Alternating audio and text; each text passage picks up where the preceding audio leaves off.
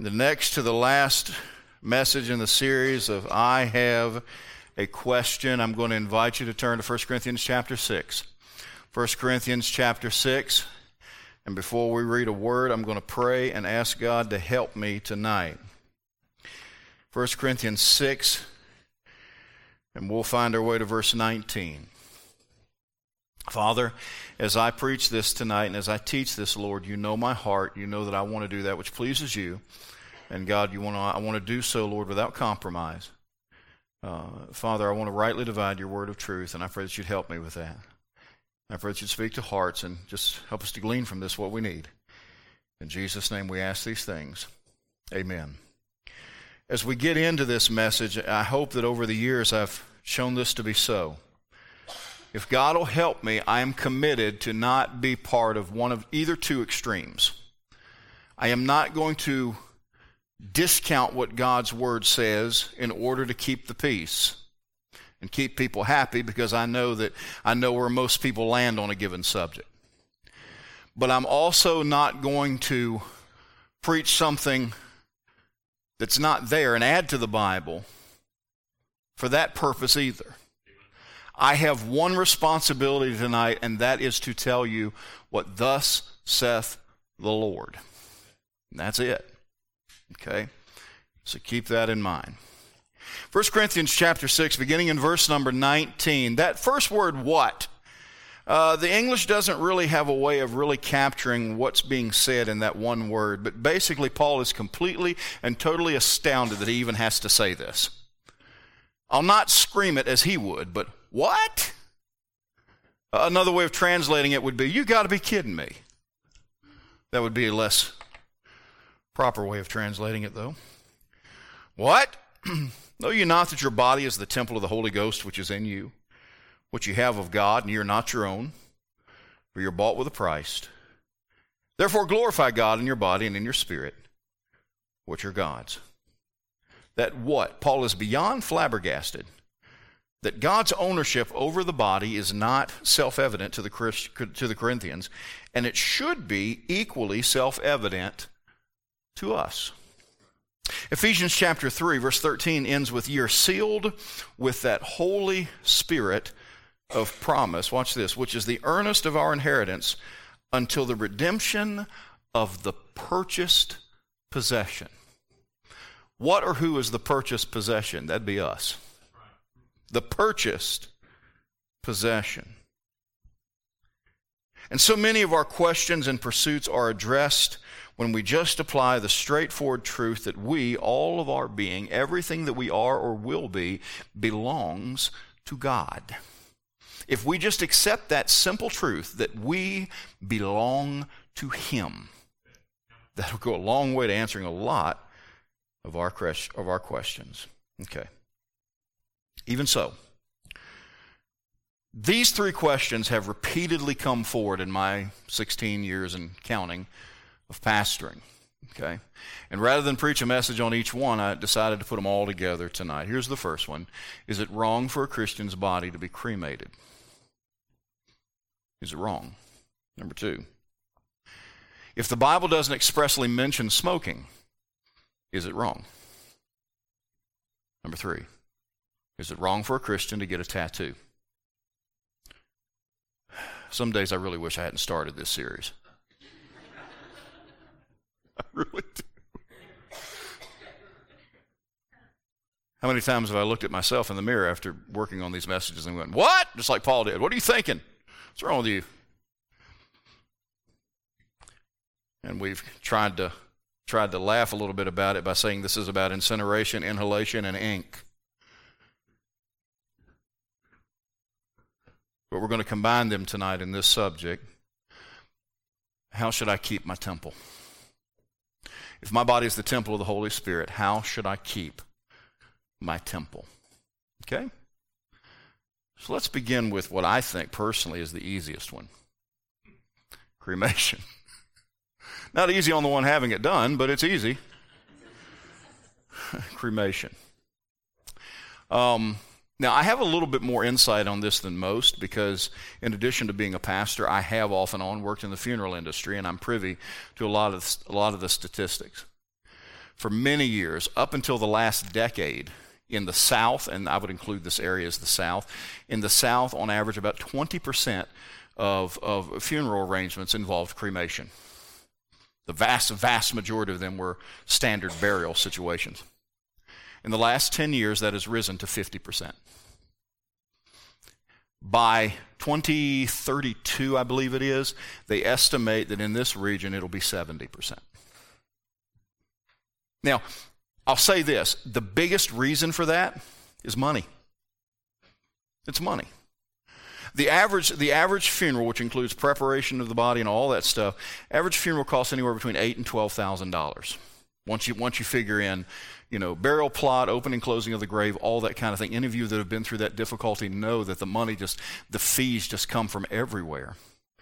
Cremation's anywhere from two to four thousand dollars, and you're done you're done. If you choose to involve the funeral home in a memorial service, you can. You can you can spend more or less money on an urn, but basically you're done with that. And so a lot of people in which money is an issue, that's it seems like a good financial decision, really.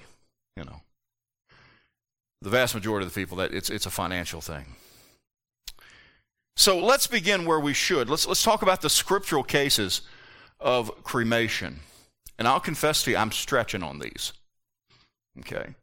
the very first, not that, not that we want this to be our, our templates necessarily, but the first time we see it is in Leviticus 20, verse 14.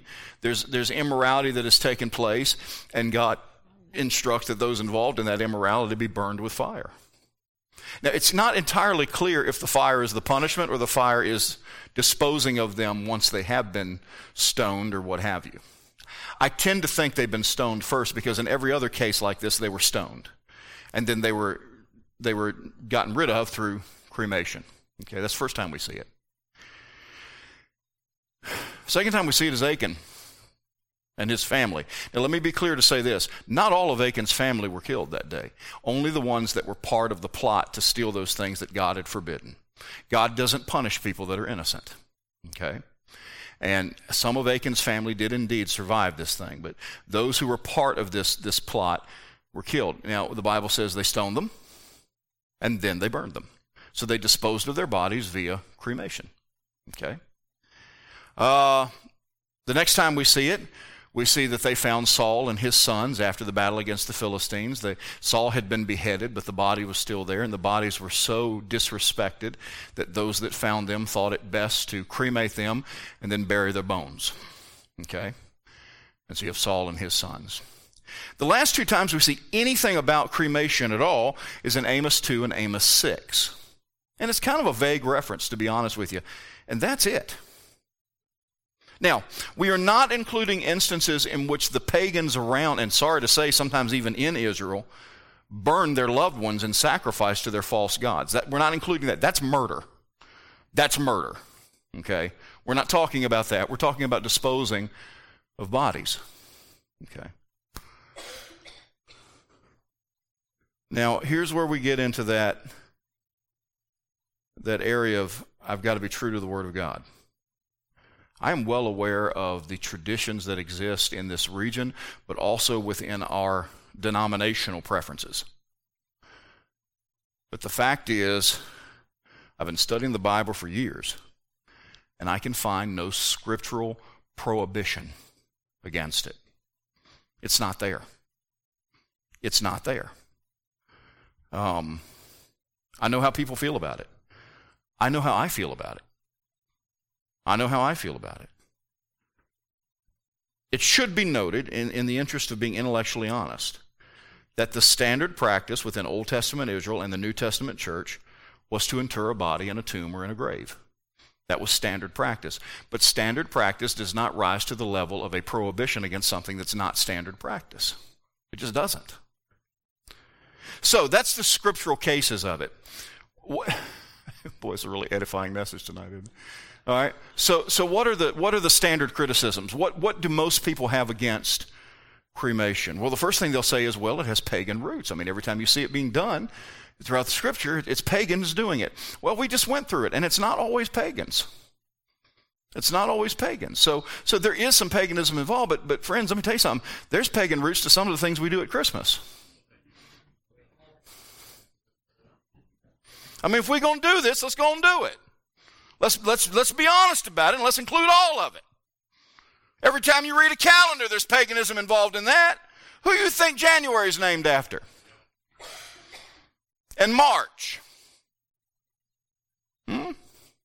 They're named after Roman gods. That's pretty pagan, isn't it? So now you're going to change the name of your calendar? Today is no longer August the 21st. I'm going to change it to Paul the 21st. Well, go ahead, knock yourself out. Nobody's going to know what you're talking about. You know. Now, this one I think is the one that, that probably has the most to do with where we're at on it. It seems disrespectful to the body, doesn't it? It seems disrespectful. And that's valid. That's a fair point. It would be very difficult for me, God forbid, God forbid, if, if somebody in my family, my wife or my children passed, it would be very difficult for me to consent to that. Very difficult. By the way, in some countries, you don't really have a choice. They're out of room. That's how they handle things. Now, that said, I've instructed my wife to cremate me.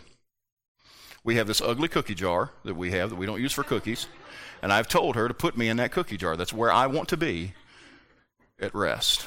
I don't know if she'll do it or not, but it's in the notes of what to do when I'm dead that are in the file in the office. I want to be in the cookie jar. So you make her do it. All right? But I couldn't do it. It, it, it, it just feels it just feels disrespectful to the body. Because even though we all know theologically that's not your loved one, they're in heaven, that, that's just a tabernacle, it's still what you see and what you associate with that person, and you treat it tenderly and lovingly. And I get that. The third one is, is well, it doesn't leave anything for the resurrection when God changes us. But, friend, well, I'll get into that in a minute. I'll get into that in a minute. And isn't fire a symbol of judgment? It is. It doesn't have anything to do with this. So those are the, the standard criticisms. So let's reach a sincere con- conclusion here. Okay, we're going to go back and we're going to look at those criticisms and let's reach a sincere conclusion. All right, first of all, regarding it being pagan. The utilization of the practice by pagans does not necessarily mean that we're prohibited from doing it as well. Pagans do plenty of things that we do. Pagans drive cars. Pagans go to work. I mean, we should stop doing it. So, so it would obviously be wrong to to use cremation in a pagan worship context. I mean, you certainly don't want to involve cremation and then go about the pagan way of celebrating their ashes going to the wind and all of that stuff. Don't get into all that. Because once again, the vast majority of cremations are financial decisions. Well, it's, it's disrespectful and that is a subjective conclusion based on our love for the body of the deceased. And it may seem distasteful, it may seem undesirable, but that does not make it morally wrong. Did you know that there are people out there, with all due respect to them, that believe that makeup is distasteful and undesirable? You shouldn't wear it. Well, ladies, is makeup morally wrong? Just because somebody sees it as such doesn't make it so. Right? Okay? And I'm not trying to discount that. I'm not trying to say that I'm not trying to say that, that that's not a valid feeling. It is, and I would feel that way. But if you're asking me, does that rise to the level of being morally wrong? The answer is no.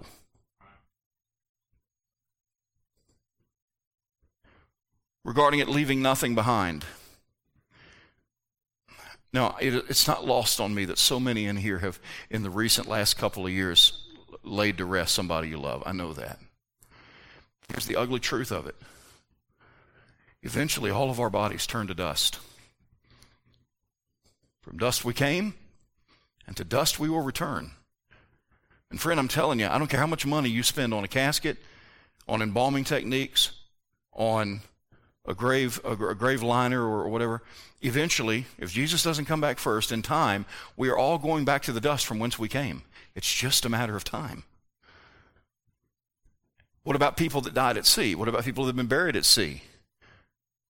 It's interesting. I did, I did some research for this. The Titanic has been down there for a long time now, and they've been studying that area for 35 years. And in 35 years, they have yet to see any evidence of human remains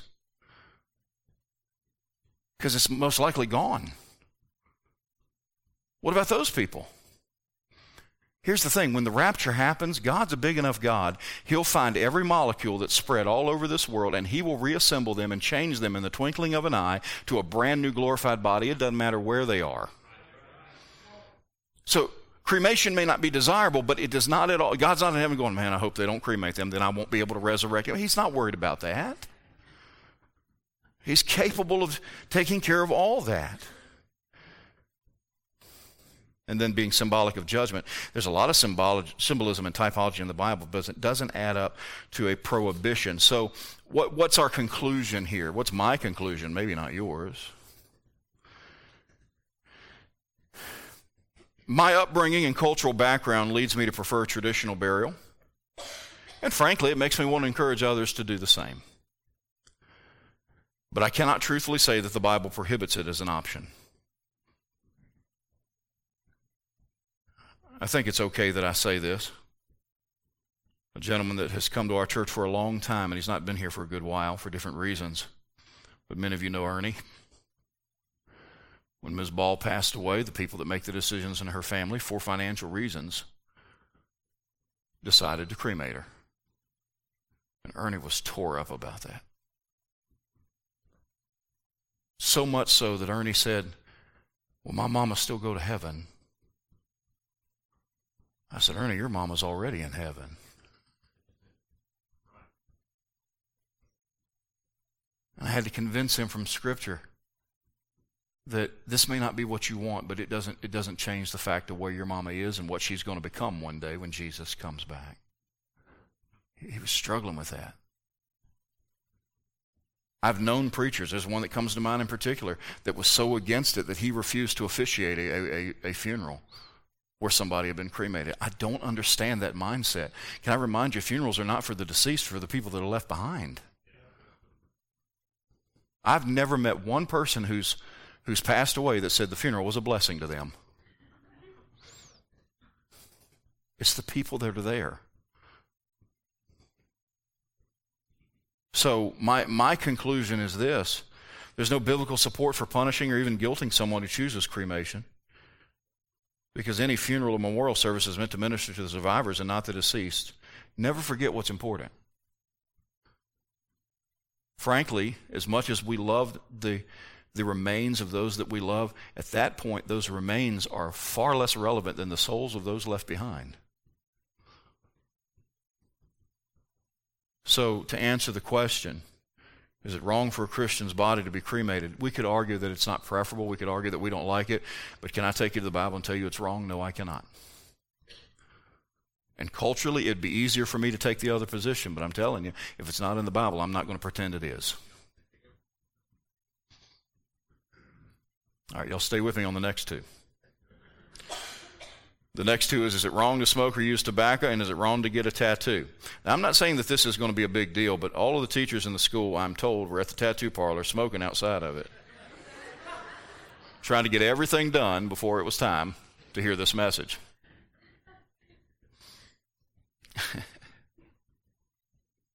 is it wrong to use tobacco, whether it be to smoke it, to dip it, chew it, whatever? Vape it, I guess we should include now. I, I, will, I will say this there's something less manly about tobacco than it used to be.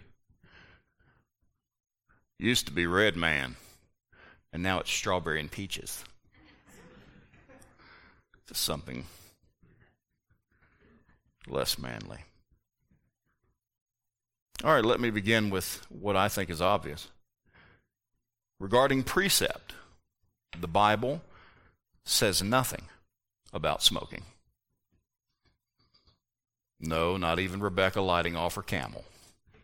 That has nothing to do with smoking. Beat you to it, Kyle. Nothing to it. Nothing, nothing to do with it. But just because something is not there in precept, does that mean it's not there in principle? For instance, the Bible has nothing to say about televisions. But do you think God is interested in what we watch on television? And that, for that, we go to principles. Okay? So let's begin. Here's some principles to consider. We are made in God's image. And if we're in the image of God, that image demands respectful treatment, does it not? Genesis 1:27. So God created man in his own image. In the image of God created he him, male and female created he them. And we are to glorify God in our bodies, which would include not harming them. 1 Corinthians 6:19, what? Know ye not that your body is the temple of the Holy Ghost which is in you, which you have of God, and you're not your own? For you're bought with a price, therefore glorify God in your body and in your spirit, which are God's. 1 Corinthians 10, verse 31. Whether therefore ye eat or drink or whatsoever ye do, do all to the glory of God. Now, Spurgeon took that verse a little bit differently than most. Charles Spurgeon, the great preacher, was known to smoke cigars. And a lot of the preachers back then did. He was known to smoke cigars, and a preacher friend of his by the name of Brother Pentecost came to preach at the Metropolitan Tabernacle, and he railed for several minutes on the evils of tobacco. Mr. Spurgeon got up after his message and he said, My dear brother, I do need to clarify something because my folks know that I smoke cigars. And furthermore, that's what Spurgeon said I smoke to the glory of God. Whether therefore you eat or drink or whatsoever you do, do all to the glory of God. I smoke to the glory of God. He said, When I come home and I'm hurting from gout and other maladies, I, I have a cigar that makes me feel better and I give God all the glory. well, he eventually gave it up. Not for that reason. He gave it up because somebody was advertising that their brand was the brand Spurgeon smoked, and he didn't want any part of that, so he gave it up. But the Bible does say, whatsoever we do, do it all the glory of God. Now, here's something else. Third principle we are not to allow ourselves to be addicted to wrong influences. Ephesians 5, verse 18, and be not drunk with wine wherein is excess, but be filled with the Spirit. 1 Corinthians 6, verse 12, all things are lawful unto me, but all things are not expedient. They're not what's best. All things are lawful for me, but I will not be brought under the power of any. He goes on in chapter 9 to say, But I keep under my, under my body and bring it into subjection, lest by, lest by any means, when I have preached to others, I myself should be a castaway. So the prohibition of not being brought under would be against any substance or any practice that are damaging to both our body and our testimony, as well as being addictive. So, in the 11 years that I've been here, in the five years I pastored in Alabama before that, I've never once preached a message against smoking. You know why? It's too small. The principles apply not just to smoking, they apply to any enslaving habit. something that is bad for the body and is a bad testimony to others. I stand before you tonight as much a violator of this principle as any smoker that may be here. Because I overeat. It's bad for the body. And it's a bad testimony. It's a struggle. Is food addictive? Yeah. Sure is. You don't think so? Think of what you love the best and give it up. And see how long it is before you're really getting the shakes. We fundamentalists, for the last 50, 60, 70 years, we've watched preachers that topped out over 400 pounds, railing against other people's enslaving habits, but not their own. It's wrong. Man, I got quiet in here. So, my conclusion on this is is the use of tobacco wrong? I believe it is. According to the principles of the Bible, I believe it is. But I mean to be careful to make sure you understand that it would also so would also be overeating and slothfulness and other common enslaving habits.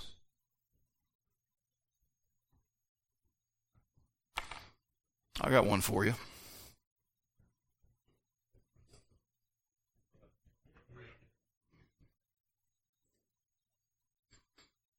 Is that bad for your body? Turn your mind to mush. They design it to be addictive.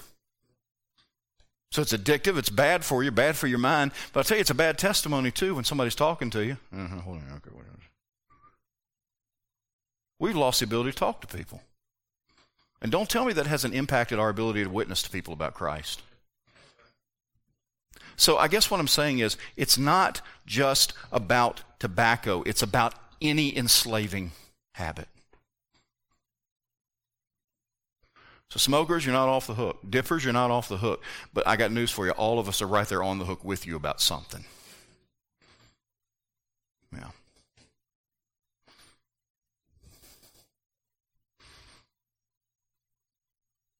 Now, the last one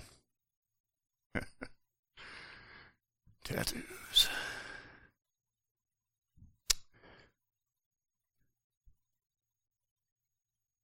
Now, let me start by saying this. I am aware, I don't know that many is the right word, but a lot of our people here in our church family have some kind of ink on them. I'm aware of that. Some of it I've seen, some of it I've heard about, some of it I suspect. And some of you, uh, you'd never know. Like, like my wife, you'd never know.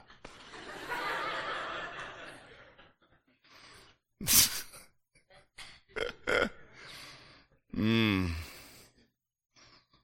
And yet I get this I get this question a lot. I can't tell you how many people that we've gone to visit to talk with them about joining our church. They ask me this. Now I have tattoos. Is that okay? Which tells me somebody somewhere is telling them that tattoos disqualify them from being part of a church, and that's not scriptural. I don't know who's telling that, but knock it off. I don't think it's anybody in here. Just whoever's listening, if it's you, quit.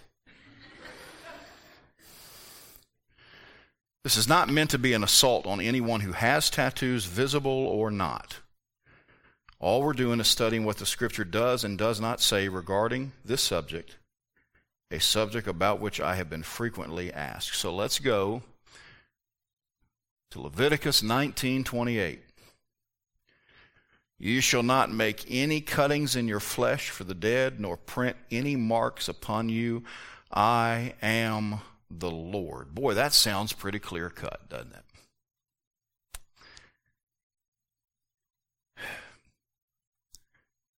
Now, listen.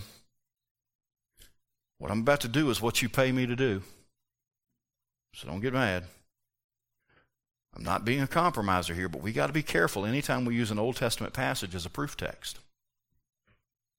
We got to be careful. It seems clear cut. But if we're going to take this verse right here and say, see there, God's again them. No tattoos. Okay. Then by that same standard, let's move just through Leviticus 19 and see what else he's against. Ready? You plant crops, don't harvest all of them. Leave the corners for the poor. Hmm? Now we're just we're just being intellectually honest here. That's verses 9 and 10. Verse 19, don't mix your, your breeds of your cattle. You know, I, I don't know cattle breeds, but don't take this one and this one and put them together to make a better cow. Sorry, that's not allowed. And I know some do. Um, make sure that you don't have diverse crops in your field. Make sure that you only have one type of crop in this field and one type of crop, and that may be preferable for farmers, but just know you can't do it. Don't mingle the seed, okay? Oh, here's one. Some of y'all are in violation of this right now. No mixed fabrics. If you have any kind of a wool or polyester or cotton blend, hmm? That's what it says. Verse number 19 Neither shall a garment mingled of linen and woolen come upon thee. Heathens.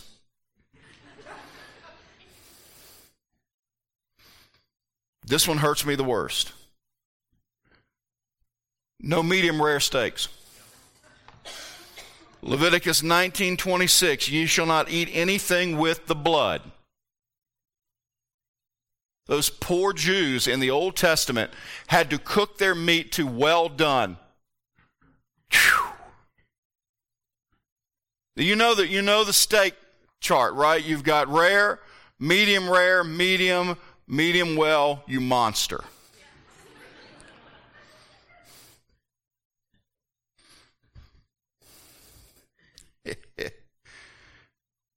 Ladies, y'all like to style your hair, right? And some men have been known to grow goatees, you know, shave the beard off and just leave this right here. I've done it before until Brother Stewart told me to stop it. He didn't like it. No hairstyling and no goatees. Leviticus 19:27. Ye shall not round the corner of your heads, neither shall thou mar the corners of thy beard. Now, I'm not saying that to make a mockery of God's word. I'm saying if we're going to use one verse as a proof text, then let's be honest and use them all. Right?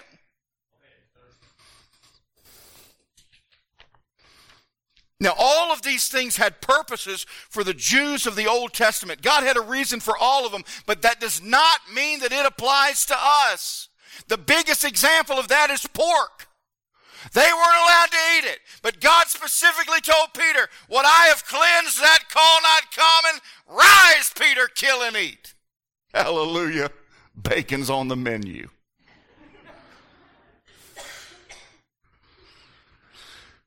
Moral law, the Ten Commandments are still in effect. I believe that. Their consequences as well as that the civil and ceremonial law of the Old Testament was done away with by Christ in his sacrifice when he fulfilled the law. Now, having said all that, as all of y'all are on your phone now making appointments to get your tattoos, having said all that, let's take a turn. As with any subject, it is critical that our attitude be one that's teachable. Now, I don't think this is the case because I don't know anybody here would be like this, but it's very possible that somebody would come in knowing what we're going to talk about and say, well, he can say what he wants to. I know what I want. That's not a teachable attitude. That's not a teachable attitude. So let's be teachable tonight. We're so quick to ask, well, what's wrong with it? But what we should be asking is, what about this makes me more like Jesus? Even in things that are allowable, there is still a standard that has to be met. Remember what Paul said in 1 Corinthians 10, verse 23. All things are lawful for me, but all things are not expedient. That means they're not best. And things that are good and things that are allowable are many times the enemy of the things that are best.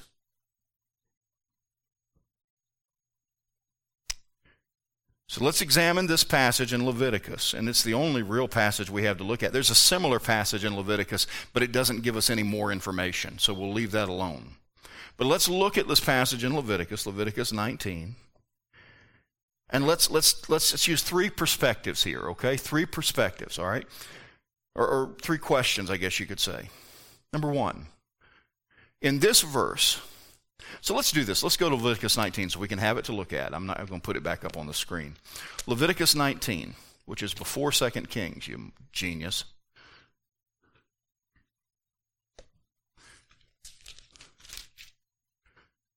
All right.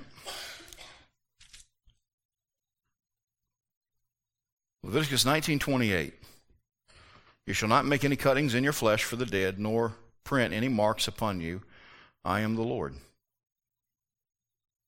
All right, first question. What was God explicitly commanding his people to do or not to do? What does it explicitly say? Now, we're not doing this to find a loophole. We're doing this to understand what thus said the Lord. This would have been, if you look contextually, this would have been skin alteration that was related to false worship, particularly as it related to the dead. Okay? You remember in 1 Kings 18:28, the false prophets of Baal, they're on Mount Carmel. What did they do? And they cried aloud and cut themselves after their manner with knives and lancets till the blood gushed out upon them. God was prohibiting his people from involving themselves in such false worship. Okay? So, if that's the prohibition, then what exactly did that entail? It would have been any cutting of the flesh. Okay. But that doesn't just mean tattoos.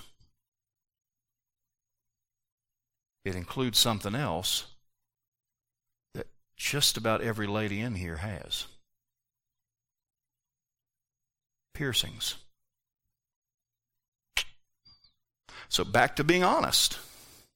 If we're going to use this verse to come down hard on tattoos, we can't get around coming down hard on piercings. I'm just talking about your ears. I'm not talking about other stuff. I'm not talking about four piercings on your lip that connect to your nose and around the back of your head and down. I'm not talking about all that. Let's just stick with the ears. I don't have the strength to do anything else. Okay? But by definition, when you pierce an earlobe, are you cutting the flesh? Yes. And it seems to be that God at least tacitly allowed the Israelites to wear earrings from time to time, doesn't it? Because they would give them to different projects. Now, that's an argument from silence because God never says wear earrings, but it, it, just seems that it wasn't as big a deal to him there as these tattoos were. So, what did this entail? This entailed any kind of piercing or cutting body modification. Okay?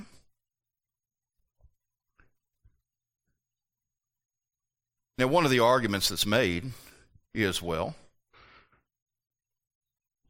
are we saying that God didn't make your body beautiful enough that you have to alter it? All right, once again, if we're going to go with that, then makeup's out. Hair dye is out. Good night. If I told you hair dye was wrong, half church would leave. Y'all don't know this. Robert's hair is white as it can be.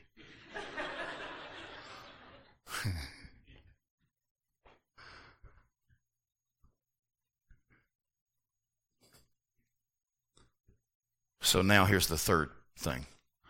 Is there a broader truth we need to examine? God was intent on his people not being identified with the heathen nations around them. Those people practice skin alteration as part of their work, worship structure. But God demanded of his people that they be holy. We're in Leviticus 19. Go to verse 1. This is where it starts.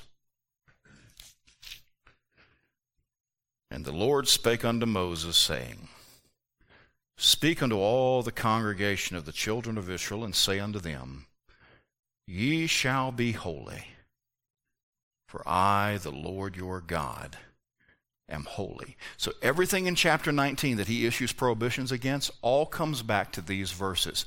He wants his people to be holy, to be separate from the culture around them. Okay? Now, that's an Old Testament verse. Is there a New Testament confirmation of Leviticus 19 1 and 2? 1 Peter 1, verse 15. But as he which hath called you is holy, so be ye holy in all manner of conversation or lifestyle. Because it is written, Be ye holy, for I am holy. So is God still interested in us being holy? Yes, he is. Is God still interested in us standing out from the world? Yes, he is. Okay. With that in mind, what do we conclude? I think I have sufficiently taken you in enough different directions that you're not exactly sure what I'm about to say, which is exactly where I want you. can we agree that our overarching mandate as Christians is that we conduct ourselves in holiness? That's pretty clear from Scripture, right? If tattoos can still be a part of that paradigm, paradigm, that's not a word, paradigm. If tattoos can still be a part of that paradigm, then we have to be able to honestly answer three questions. Number one, what tattoo am I considering? Even if we were to say that tattoos are okay, would you agree with me that some aren't? Okay? If your tattoo is some scantily clad woman, if your tattoo is some terrible word, I can tell you right now from God's word that's wrong and that shouldn't be on your body. And if you got one of those before you got saved, you need to do everything you can to keep that thing covered because that's a bad testimony. Okay? What tattoo am I considering? Because content matters, and is it holy? So, what? Here's the second question Where? Because if this, ta- if this tattoo is designed to be placed in such a way as to draw inappropriate attention to yourself, that violates the Bible standard for modesty. So if Robert decides that he's going to get a tattoo of lizard skin all over his face, is that something that helps his testimony? Frankly, no.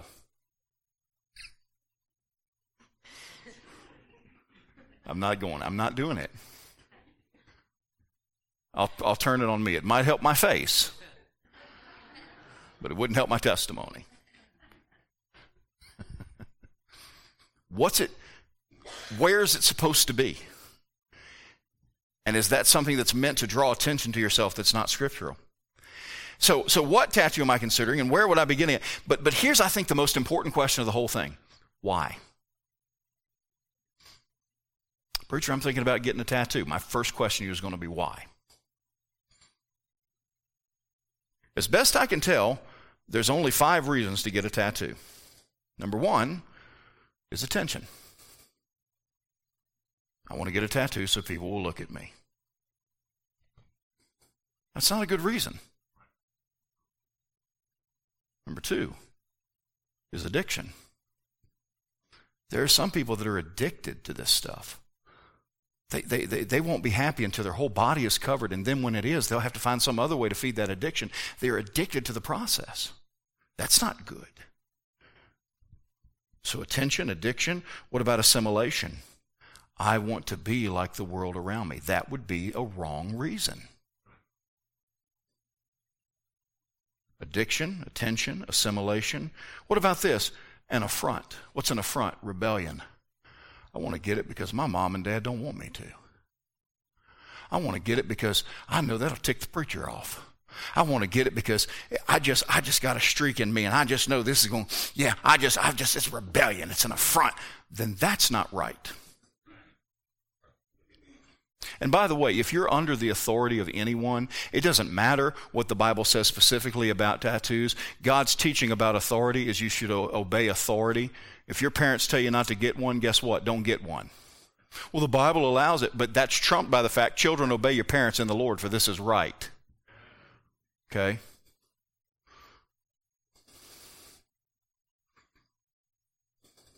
Attention, addiction, assimilation, and affront. There's only one possible reason that I can see that would be plausible as a good reason to get a tattoo, and that's affection.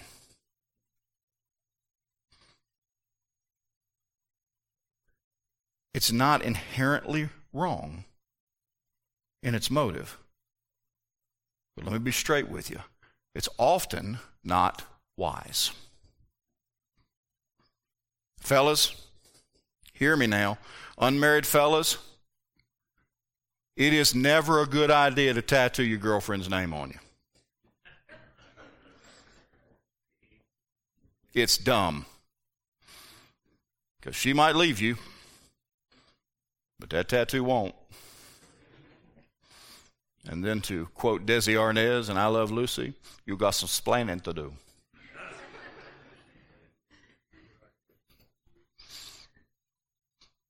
I've spent since 2009 explaining to Crystal who Sally is. Just kidding. Just kidding. I'm just kidding. It's unwise. That, that eagle that you got in your 20s is a pigeon in your 40s.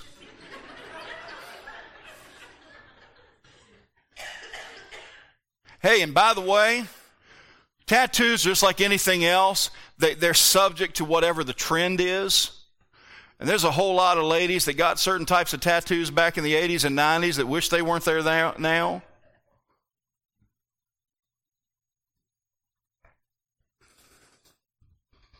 So even if it's a matter of affection, a lot of times it's not wise.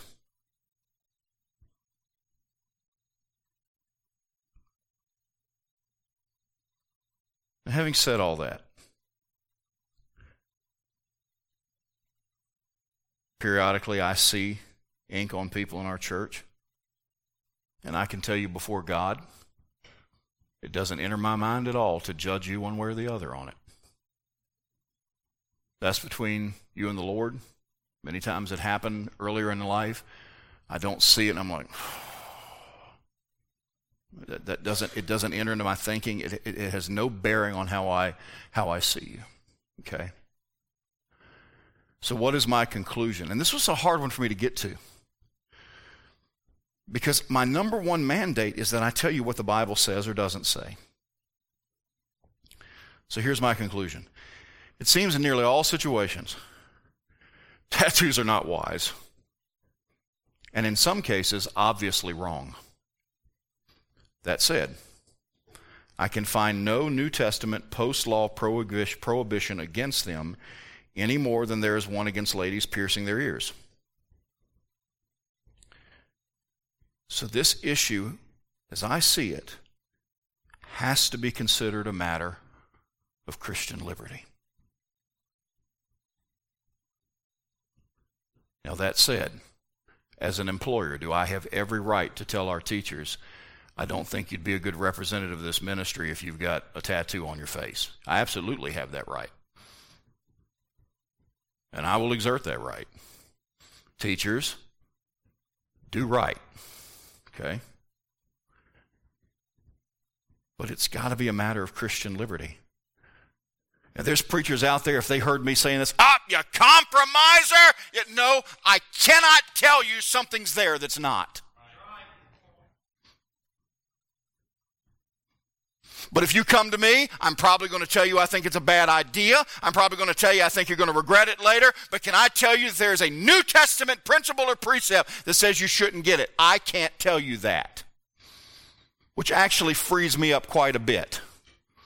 Because then I can just tell you how dumb I think it is.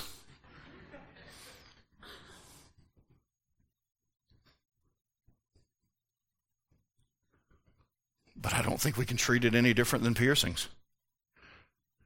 But I'm going to ask you, what are you considering?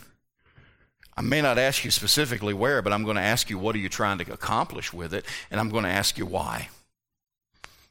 Because if this tattoo is just to stick it to mom and dad, that's wrong. It's wrong. If it's attention, addiction, assimilation, affront, none of those are good. If it's a matter of affection, there may be some room for that, but I still think it's probably not wise. But it has nothing to do, it has nothing to do with what I think of you personally. As such, here's what I've done. I've presented to you what I believe the Bible presents in precept and principle. And I'm going to do what I wish I'd have started doing years ago as a pastor. I'm going to rely on the Holy Spirit to tell you what conclusion to draw because I ain't him. I ain't him. Can I give you one final thought to consider in all of this? 1 Corinthians 10:23 All things are lawful for me, but all things are not expedient. They're not what's best. All things are lawful for me, but all things edify not. We have a responsibility to do what's best, and we have a responsibility to do or not do those things that build other Christians up. And to me, that verse needs to be the lodestar of all of these issues. I joke about being put in the cookie jar, but the reality of it is, at my funeral, what I want more than anything else is for people to hear the gospel and come to Christ. And so I will instruct my family to do a traditional burial only because I don't want it to be in the way. Because there'll be somebody there. I can't believe he got cremated. No, it's not worth that to me. I got life insurance. It's not worth that to me. I want to be able to edify people even in my death. Do I think it's the worst thing in the world if I got my wife and children's initials tattooed over my heart? I don't. You wouldn't see it. But what tattoo parlor am I going to? Because whichever it is, all of you will be outside of it when I walk out of it. That's how it works.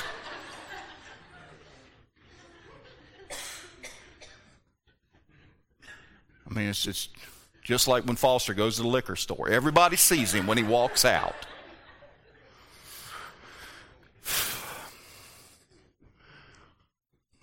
I know people look to preachers, especially in fundamentalism, to be all, never in doubt of anything. But sometimes the answer is the Bible isn't clear, so you got to go to the Holy Spirit and ask Him. And I think that's where we're at on this.